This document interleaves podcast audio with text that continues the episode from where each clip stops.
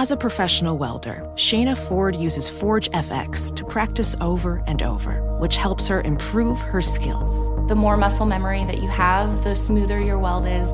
Learn more at meta.com slash metaverse impact.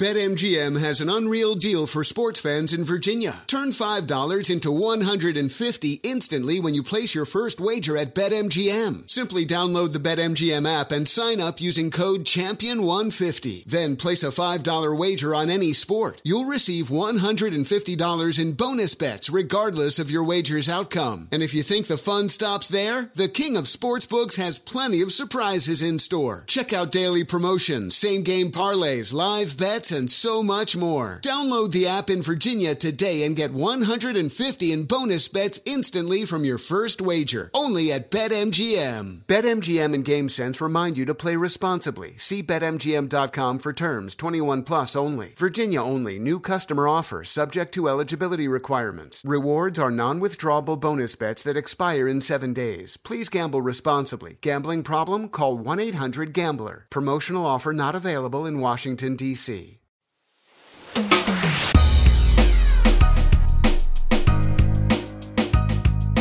Hey, what up? Welcome in. I'm Doug Gottlieb. This is All Ball.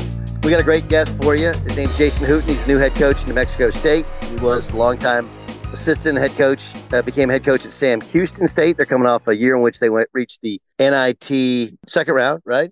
Lost North Texas. North Texas beats Oklahoma State, goes to the Final Four. Both he and Grant McCasland go and get bigger jobs, and and here we are.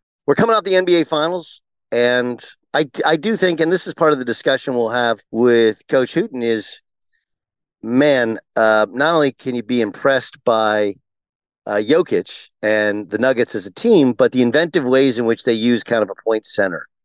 And I also, it's the question of when we evaluate players, we evaluate basketball players, how much of the equation has to do with athleticism, pure, unadulterated. Now, there's other types of athleticism, but the speed, agility, length, don't get me wrong. I mean, Jokic's stuff doesn't work if he's six five or six six. But the fact is, he's not a blur. He is kind of awkward, and yet he's a dominant player in the NBA.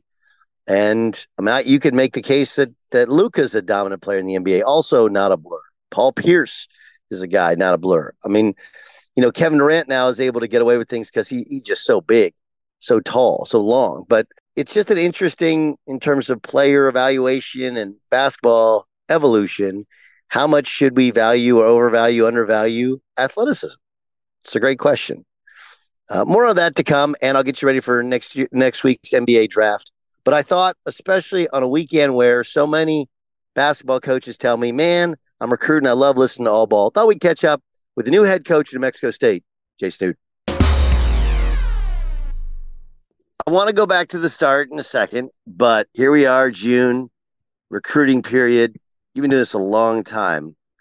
Um, what's the state of your program middle of June. And I ask because, you know, you've been on the job a couple months.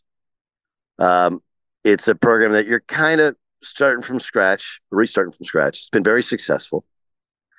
Um, but this is a an era in which the common perception is you can flip it in very short order and you can get it back going. But go back to last year, last two years, some guys landed people in the portal in August. So What's the state of your program at New Mexico State right now? Well, first of all, I don't know about kind of starting over. I mean, signing 13 guys in one year um, is probably going to go down as, you know, monumentally one of the hardest things to accomplish. Um, you know, I think when you when you take the job, you're excited and you're like, oh, 13, yeah, we can do it. You got the portal and you know, I know at least probably four of these guys are going to come with me. And, you know, and then you look up and it's whatever today is. Well, today's my anniversary. It's June 17th. So you look, you know, you look up today and you're like, man, we still got three more to sign. So, uh, Doug, the, you know, definitely the, the portal helps. I mean, we've, we've gone in there and, and gotten some good players, I believe, and some guys that can help us, you know, establish some things maybe quickly but we still have a couple of big ones left to get, and those are hard. And I'm hoping that, like you said, you know, maybe in July and August, um, you know, we can land one or two more guys that will help us be competitive right away because that's the expectations here. Uh, regardless of what happened last year uh, with the season being shut down or whatever else took place, uh, the people here are rabid basketball fans and they expect to win right away. And so, you know, as a coach, that's what you expect also. I mean, you don't want to go somewhere and, you know, take a year or two to get something back up off the ground. I mean, we, we want to try to go win right away. And so we still got a little bit of work to do, uh, still in the middle of June. How do you recruit in terms of a player's expectations? None of their expectations are going to be totally reasonable, but you don't have guys coming back. So there's not the, well, you know, he's coming back, so he's going to play that. Like you have literally a completely new team. How do you sell expectations to the players? Well, that's a that's a good question by obviously a former basketball player. Um, you know, when you bring in 13 new guys, the expectation will be for everybody to play all the time, right? Um, even more so, as you said, than in the normal past when you've got five returners or eight returners, like we did last year at Sam Houston. You know, these guys, we've we've kind of told them all, like, hey, it's wide open. I mean, we have no idea who's playing. I mean, you got 13 new guys, and so you know the playing time is there for everyone. Um, but I also think, Doug, like the guys that we've recruited ha- have won where they've been, but they also know our track record, and I think they've said, man, you know, these guys, this staff, they've all they've done is win wherever they've been, they've won, and so you know we're we're gonna we're gonna jump on board with them and we're to put ourselves in a position to, you know, to to. I, I've told them all like we could be a thirty for thirty. I mean, if we took this thing and we found somehow some way to maybe win a league this year or to get to the NCAA tournament, you know, for all the negative publicity that we had this past spring um, or last year season, I, I think it could also be the opposite. I think you know, we could also be an unbelievable story. And I think that's what we all signed up for. And, you know, the expectations. I mean, if you think about it, Doug, the last team to beat UConn in the NCAA tournament was New Mexico State. And so, yeah, I, I think we've we've understood what we've signed up for here, and you know, they've always been really, really good and great. You know, great tradition here, uh, a basketball school, and so, you know, I think we're we're really excited about that. Um, how much is coming from a winning program part of the equation? And I bring it up because, you know, one of the hard things I've, I've talked with a lot of coaches um, who ask me, you know, my the the beauty to my job is um, I do get to see a lot of guys and a lot of different programs. And the evals are hard because, you know, it's the old expression every bad team has a leading score, right? And those are the kids that are always in the portal. Like, well, you know, you average 17 game. Yeah, his team won six games. Um, so how how how what what percentage of the equation is is he a winner? And I guess kind of the follow up to it is, you know, how do you determine if the kid himself was part of the reason they won? Like, well, if he's a winner, why is he leaving? So how how do you evaluate yeah. that part in the portal? I think we've done the opposite, Doug. What we've done in the portal last year and this year is we've taken that guy that was like the sixth or seventh man and averaged about six or seven points in a in a power five, right? The guy that you know he he averaged like six point five. I mean, look at Qua Grant. You know, he was at Wichita State. He averaged four point four. He played about fifteen minutes a game. Um, and then all of a sudden we take him as Sam Houston and he averages 14 and a half. His numbers, you know, he averages more assists and his percentages go up. He goes up to almost 37% from three, 44% to the field. So I think, you know, we've kind of done the opposite of that. I don't know if we've taken the highest score off of a team. And, you know, I think we've gone and got that guy that we're like, you know what, if we put him in a good system and we put him around a bunch of guys, they're going to work hard, they're tough now all of a sudden this guy's going to turn into a really good player on the mid-major level and i feel like we've done that this year you know we've taken you know uh, you know Brandon Suggs from Central Florida. He was one of the first guys off the bench for them. He averaged about 6.7 um, in the AAC. You know, uh, I, I, think he's going to average double figures for us. You know, um, Femi Odukale from Seton Hall averaged about seven or eight a game at Seton Hall. You know, I, I think he's going to be a double figure scorer for us. So those just two to name a few. But I think that's kind of what we've done. And then you know, we've done what we've always done. We've we've tried to take kids that I feel like fit our culture. They're tough, they're hard nosed, um, going to play hard, going to guard and defend. I think those are things that we've always been known for in our program and staples of our program. And you know, to to to your point though, I mean, yeah, you have to look at what type of kid it is, what type of player they are. You know, are they are they going to be a part of a winning a winning culture? Are they going to do the things that it takes, you know, to win, like defend and rebound? Um, so I, I, I think it's been a good formula for us, but I do think that you have to you have to match up portal guys with with your philosophy. I don't think you can just like you said, I don't think you can necessarily just go take a guy that averaged 16 or 17 or 18 a game that's leaving and he wants to go down to a mid major. So if you're at a high major and you're averaging 16 a game, why would you step down to a low major? I think then, Doug, you start to see maybe there's some issues and some problems there. Is there is there value for you in recruiting high school kids like the 24s? Heck yeah. I mean, we've got three, I've got three of my guys on the road right now this weekend, uh, and I'll go next weekend. So, yeah, we're going to, and we're going to keep doing what we've always done. I think you've got to have a mix. I'm not sure I'm the type of person that can just go get a whole portal team, uh, maybe a whole team of transfers. Now this year it'll be it'll be strong. It'll be stronger than probably it'll ever be, just because know I want to try to win. Uh, we want to try to be competitive right away. Um, we've got two high school players now, and maybe still pick up one more. So we'll have three, possibly three out of thirteen this year. We've taken a couple JUCO guys, and then the rest will be portal guys. But yeah, we've got to we've got to keep doing that. I I think that's going to be you know, our, our culture will be a little different here than it has been. Um, you know, I'm a little different, uh, and my philosophy is a little bit different than what it's been here in the past. And so, you know, I think with that will will come us taking some high school kids for sure, and we're recruiting 24s and 25s pretty hard right now. But also, and you tell me if I'm wrong, a lot of this is can provide you even if you don't get kids it provides you the data and the background so that when inevitably they are in the portal, you have a working knowledge of them as as players and people. Is that fair? It's a great point by you. You know, the, the best example I can think of is two years ago, uh, we signed Savion Flagg from Texas A&M at Sam Houston. And the first thing that he said to me when he left A&M, he had a year left. And the first thing he said was, Coach, when I was a sophomore and I came to the elite camp here, you were the first person to offer me.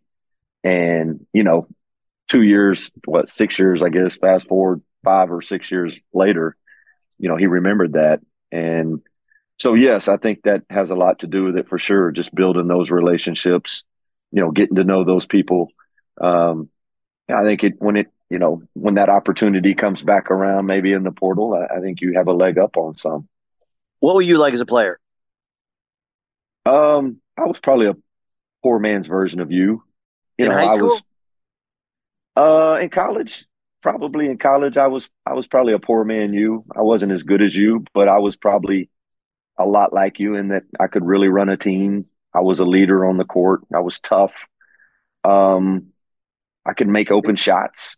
Uh, is there, but I played is there a place for is there still a place for that kid in college basketball? You know what? I, it's funny. I just got out of the shower this morning and I was thinking about the questions you were going to ask me. And I was thinking if you asked me something like that, what would my answer be? And I don't know the answer for that. I I'd like to hope so, but do we recruit guys like that anymore? Um, you know, I don't know. I mean, my point guards on my team right now are going to all think that they're going to be our leading scorer, and that wasn't you and I. Um, you know, uh, you know, we both played, or um, I'm older than you, but I, you know, you played an era where you threw the ball inside. Like I had to throw the ball inside every time down the court, and I played with legitimate postmen. and they posted up and we ran stuff to get the ball inside and I threw the ball inside and you know averaged a lot of assists every game and if I got a couple of open shots I was pretty happy. Um, I don't know. I, I don't know if it is or not. You know, I are there that kind of guys in the NBA? I guess that's the question, and you would know the answer to that better than me. You know, are there those type of guys in the NBA anymore? CJ McCollum, the kid that was at Duquesne in Arizona, right? Uh, yep. Yep, I remember him. And then, I mean, I think you know Chris Paul at this point in his career plays off the ball more, but he can still do it some. But yep. even him, you know, it's a it's a it's a ball nominee. And and to be fair, you know, I played in high school and AAU a little bit more like a Nash or a yeah. or a Chris Paul scoring more. It just you know I completely yep. lost any sort of confidence in my my jump shot college. But I just you know it's like uh, I have a son. He's a late bloomer. You know, he's little like I was. And, you know, like last week he played and he just kind of ran it. He played on my buddy's team. He just kind of ran the team. And I mean, they were clearly better when he was on the floor than when he was off the floor. But it it's just interesting yep. on how, you know, we we evaluate. I think like there's a there's a there's a bigger story there that I, I wondered your input on, and I think the Jokic uh, Jokic's dominance in the NBA Finals and NBA playoffs is kind of a great jumping off point, which is it's like when you send your guys out there to recruit, do they do they know that the kid that runs the fastest, jumps the highest, sometimes makes great effort plays? It's not that they don't play hard, but it's can you evaluate the actual basketball IQ and skill?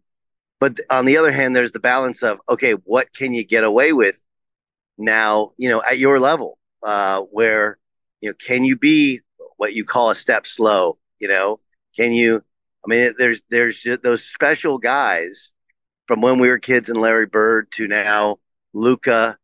Uh, I mean, uh, Paul Pierce was that way. Um, and now Jokic. Uh, this is different than the past first point guard. It's the super high basketball IQ, super skilled and tough, but lacks the burst athletically. How hard is that to evaluate balance in the way in which AAU and high school basketball is played and the guys in which you have evaluating? Don't you think that's, I think you answered it. Like there's two sides to that, right? There's a coach who values those things and he looks at your son and says, man, this kid, he may be a step slow or a half a step slow, but he's always going to be in the right position. Like he's going to keep somebody in front because he's going to figure it out. Or you know, he's going to jump with the ball and be in the gap and be where he's supposed to be. And he's going to take a charge every single time. You know, he's going to get every loose ball. He's going to run the team. The team is so much better when he's on the floor. He's going to make an open shot. Now you take him and you surround him around a, a Jokic and maybe a Pierce. And now you've got a good team. And I still think there's, there's that. I think it's a coach though. Like it's got to be the right program, right? It's got to be the right coach you know, it's got to be someone that values those things. And then there's years when you're like, man, you know what? We need that other guy. We need that, like you said, the the super athletic guy that, you know, but also still just as a coach in my philosophy, I always think you have to have the two together. Uh, yeah. you know, I, I think we've had our best teams when we've had that. Last year was a good example of our team. We had a little bit of all of that together and those guys were pretty good IQ and they knew how to play and they knew how to move the ball and nobody cared who the leading scorer was. And I think your son will, you know, he'll prosper in one of those types of, you know, environments and on one of those kind of teams. He's gonna he's gonna be able to play and make a name for himself on a team like that. But yeah, I think there's still there's still coaches out there that value that and they look for that for sure. You know, with with ball screen offense now, you know, you didn't really play in a ball screen offense back then. And if you would if you would have played in a ball screen offense back then, you would have really, I mean, you would have prospered because you're you know you're great ball handling and you're great feel and you're you know you're great reads off of ball screens and you know I mean we I don't think we set that one ball screen when I played. Fox Sports Radio has the best sports talk lineup in the nation. Catch all of our shows at foxsportsradio.com. And within the iHeartRadio app, search FSR to listen live. Witness the dawning of a new era in automotive luxury with a reveal unlike any other as Infiniti presents a new chapter in luxury, the premiere of the all new 2025 Infiniti QX80 Join us March 20th live from the edge at Hudson Yards in New York City, featuring an unforgettable performance by Grammy and Academy Award winning singer, songwriter, and composer, Jon Batiste. The all new Infiniti QX80 is unlike any luxury SUV you've ever seen. Smart enough to anticipate your needs, even before you do. Every line, curve, and detail was thoughtfully crafted so everything for every passenger feels just right. Don't miss it. Mark your calendars and be the first to see it March 20th at 7 p.m. Eastern, only on iHeartRadio's YouTube channel. Save the date at new-QX80.com. 2025 QX80 coming this summer. BetMGM has an unreal deal for sports fans in Virginia. Turn $5 into $150 instantly when you place your first wager at BetMGM. Simply download the BetMGM app and sign up using code Champion150. Then place a $5 wager on any sport. You'll receive $150 in bonus bets regardless of your wager's outcome. And if you think the fun stops there, the King of Sportsbooks has plenty of surprises in store. Check out daily promotions, same game parlays, live bets, and so much more. Download the app in Virginia today and get 150 in bonus bets instantly from your first wager. Only at BetMGM. BetMGM and GameSense remind you to play responsibly. See BetMGM.com for terms 21 plus only. Virginia only. New customer offer subject to eligibility requirements. Rewards are non withdrawable bonus bets that expire in seven days. Please gamble responsibly. Gambling problem? Call 1 800 Gambler. Promotional offer not available in Washington, D.C. So, who's your high school coach?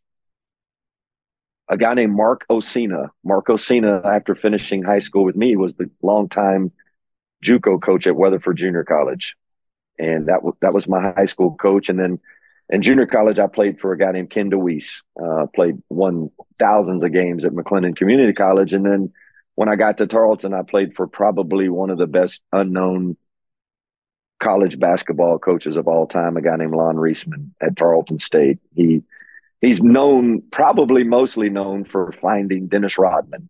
Uh, he found Dennis Rodman when he was an assistant at Southeastern Oklahoma, and Coach Dennis at Southeastern. And but but Coach Reisman was, I mean, he's won over 700 games. He was also the athletic director at the time at Tarleton, and still is to this day. Um, he, he's the athletic director at Tarleton State, but he was my mentor. He was my college coach and the man that pretty much taught me everything about coaching that I know today. And I, I got to give him and uh, a lot of credit for me being even in a position that I'm in today. What was something that he did at, at practice that you had never seen before? Whoa, man. Practice for four hours every day with one water break. uh, uh, man, Doug, those you know, there was it was funny. There was an assistant coach who at the time was at uh, UTEP for Coach Haskins, and then ended up over here actually at New Mexico State with Coach McCarthy, a guy named Russ Bradburd. You probably know Russ. And at the time when I was playing and then became a young assistant at Tarleton, I was, was like 93, 94. Russ had, um, he had put a player named Roy Howard in at Tarleton the year before I got there because back then you could put a player in an NAI for one year and then take him back and he would be eligible at the division one. And so Russ put this kid named Roy Howard in at Tarleton, as I said the year before I got there. And then when when Roy finished his first year, he took him to UTEP and, and Roy had a tremendous career at UTEP. But I remember when I became an assistant, Russ would come around and, you know, he would he would come through practices and kind of took me under his wing, taught me a lot about recruiting when I was a young assistant. And I'll never forget, he would come to those practices and he said, Listen, I've been to Bobby Knight's practice before. These practices are way harder than Bobby Knight's practices. So, uh, man, he just taught me obviously, you can't practice like that today, right? But I think he just taught me about the value of just pushing guys to to be the best they can be. And you know just playing hard and diving on the floor for loose balls and taking charges and yeah, I think all those things that maybe most kids if you sign 13 guys probably 10 of them don't just naturally want to do those things or they've never been maybe held accountable to do those things. But I think when you put them in your program and you put them around three or four guys like your son who do those things naturally, then uh, you know I think you I think that's how you build a winning culture in a program. And so I think he taught me those things more more than anything. He just you know taught me that. And then defense. I mean, you know, we were blessed this past year. We were fourth in the country in points per game given up, and we were fifth in the country and uh, field goal defense. And so I just think year in and year out, we've been pretty good defensively. You know, it's interesting. I had this conversation. Miles Simon's one of my my dearest friends. He's a head coach in the G League. He's been assistant coach in the NBA, and he was assistant coach at Arizona under Lute. And he played obviously under Lute. They won a national championship. Yep. And I said, "Hey, did Lute ever ever drop a play?" And he's like, "Nope." And I was like, "That's funny. Coach Sutton never drew a play, not one." Now Sean Sutton would drop the plays, and then you know he'd point out something spacing wise. It wasn't like he didn't understand spacing, but uh, right. What what was what was he like as far as in exit? Because that part, I mean, I'll even go to the defensive side. You know, people always talk about Eddie Sutton's defense. Like, I never forget. Well, first time we did a drill, you know, we did one on one contain on the side, and it was kind of old school, right? You start under the bucket, you roll that ball yep. out, you close yep. out, and you yep. gotta you gotta guard your yard, or you gotta go again. You gotta keep going till you get a stop. And I and so yep. you know we, it was like literally my yep my first practice. And I said, Coach, are we forcing middle? Are we forcing baseline? He said, No, guard your man. I was like, I, Coach, I I understand, but where is the help coming from? Well, the only thing you need to do is help me coach if you can't guard your man right now re- uh, in reality, we did help from the baseline side, but it was it was so like I'm not wrong. It was so different. Like we're now we got all this plays and false motion and movement, and you know different ways of ball screen coverage and rotations. What was it like for you at Tarleton in regards to the the the level of detail outside of just play hard and compete? Well, coach was old school for sure. We ran a motion um, with four out and one in, and you know we didn't have. I don't think maybe. Well, I guess we did get a shot clock. Maybe I can't remember what year the shot clock came in. Um, but man, we worked that thing around the horn. Now, I mean, we passed it and cut, and passed it and cut. You never stood still. You always passed and cut. And then the postman went from block to block, and we threw the ball into him and I played with in both years at Tarleton. I played with two postmen that I mean, those guys were you know twenty five points a game, and they could carry us all on their back.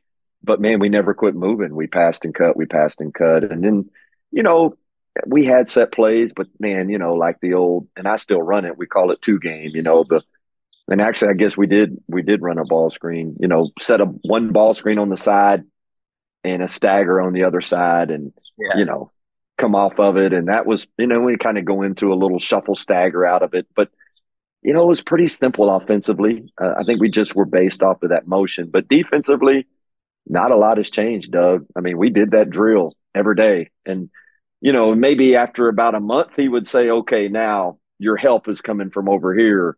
And you know we're gonna but he always taught defense like it was a puzzle. And this was what he'd always say. If you're putting, and I say it today, I'll say it next month. Hey, if you're putting a puzzle together and you walk in, you just don't throw it on the floor and it put himself together. You know, you got to put it together piece by piece. And, or he'd always say, you know, if you come in your dorm, the first night you come in your dorm, you have no idea where the light is. You're reaching around, you're feeling around, you're trying to find the light. And uh, so, you know, he would say all those things. And of course, you know, when you're 19, 20, 21, you're like, what, what are you talking about? You know, and then, man, I got to become a head coach and I'm like saying the same things and we teach the sure. same ways.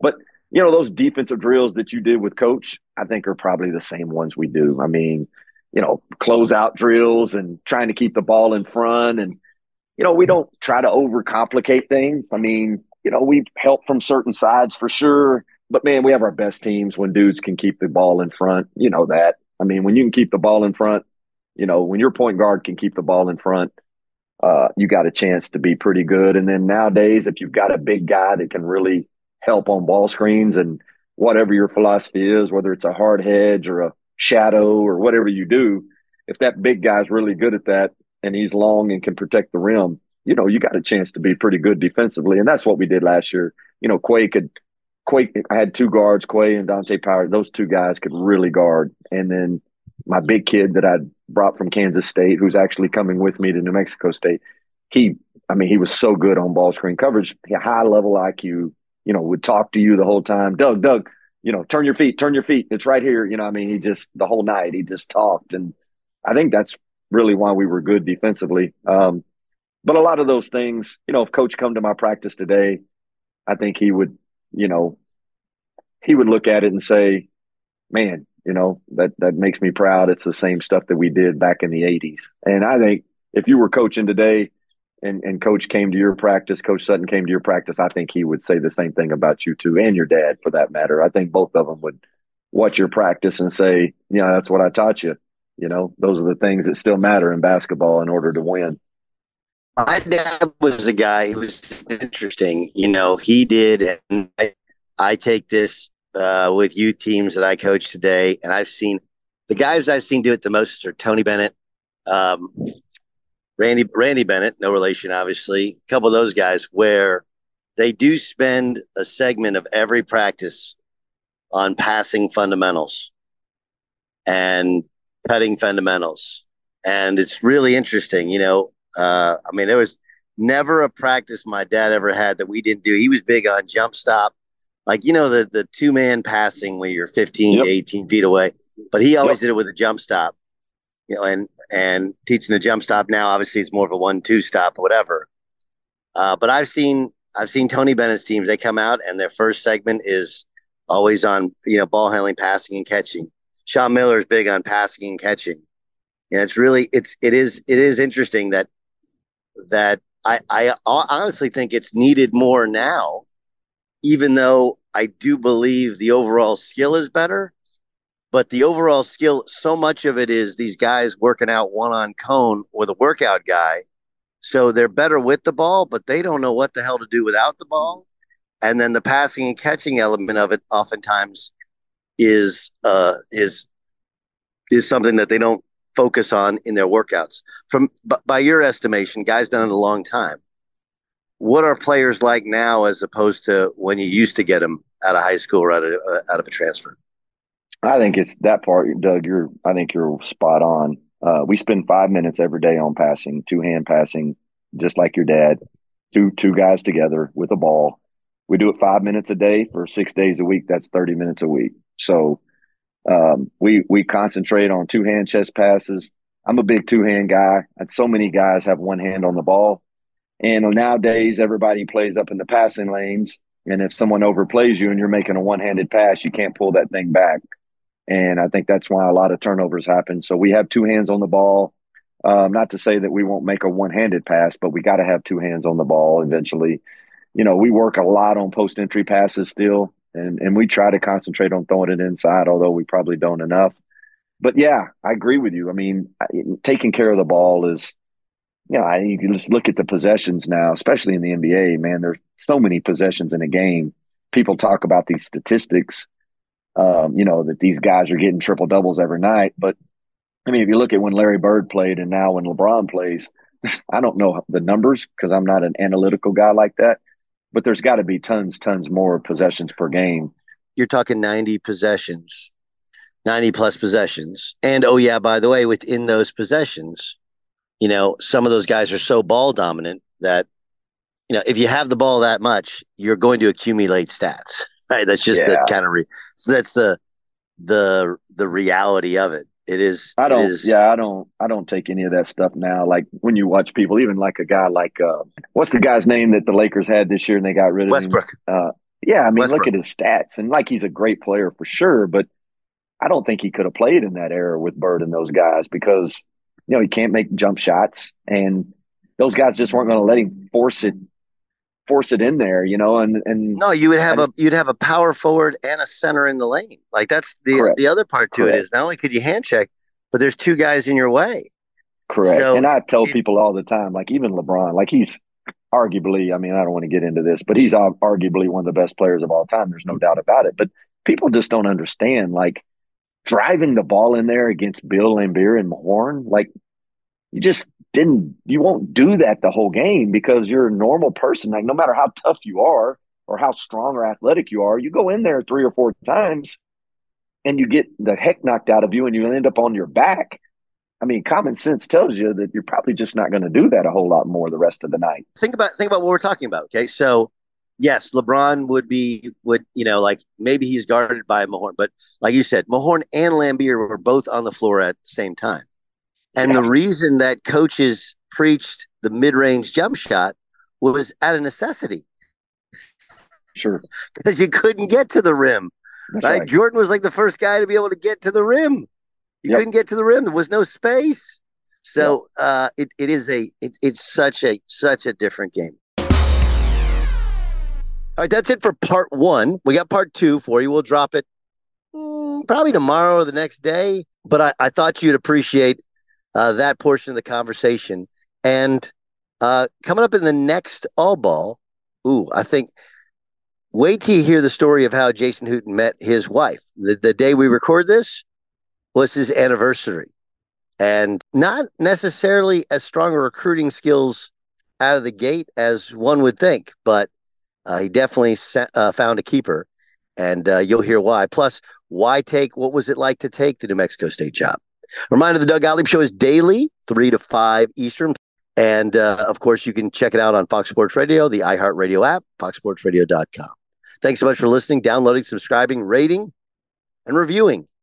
Send me a tweet at Gottlieb Show if you like it. Jason Newt was awesome. This is All Ball.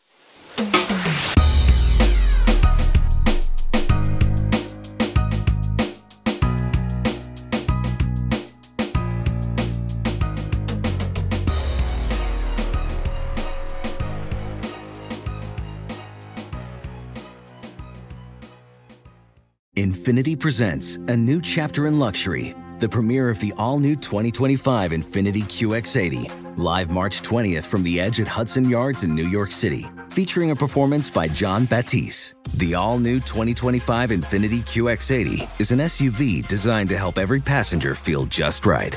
Be the first to see it March 20th at 7 p.m. Eastern, only on iHeartRadio's YouTube channel. Save the date at new-QX80.com. Don't miss it. 2025 QX80 coming this summer.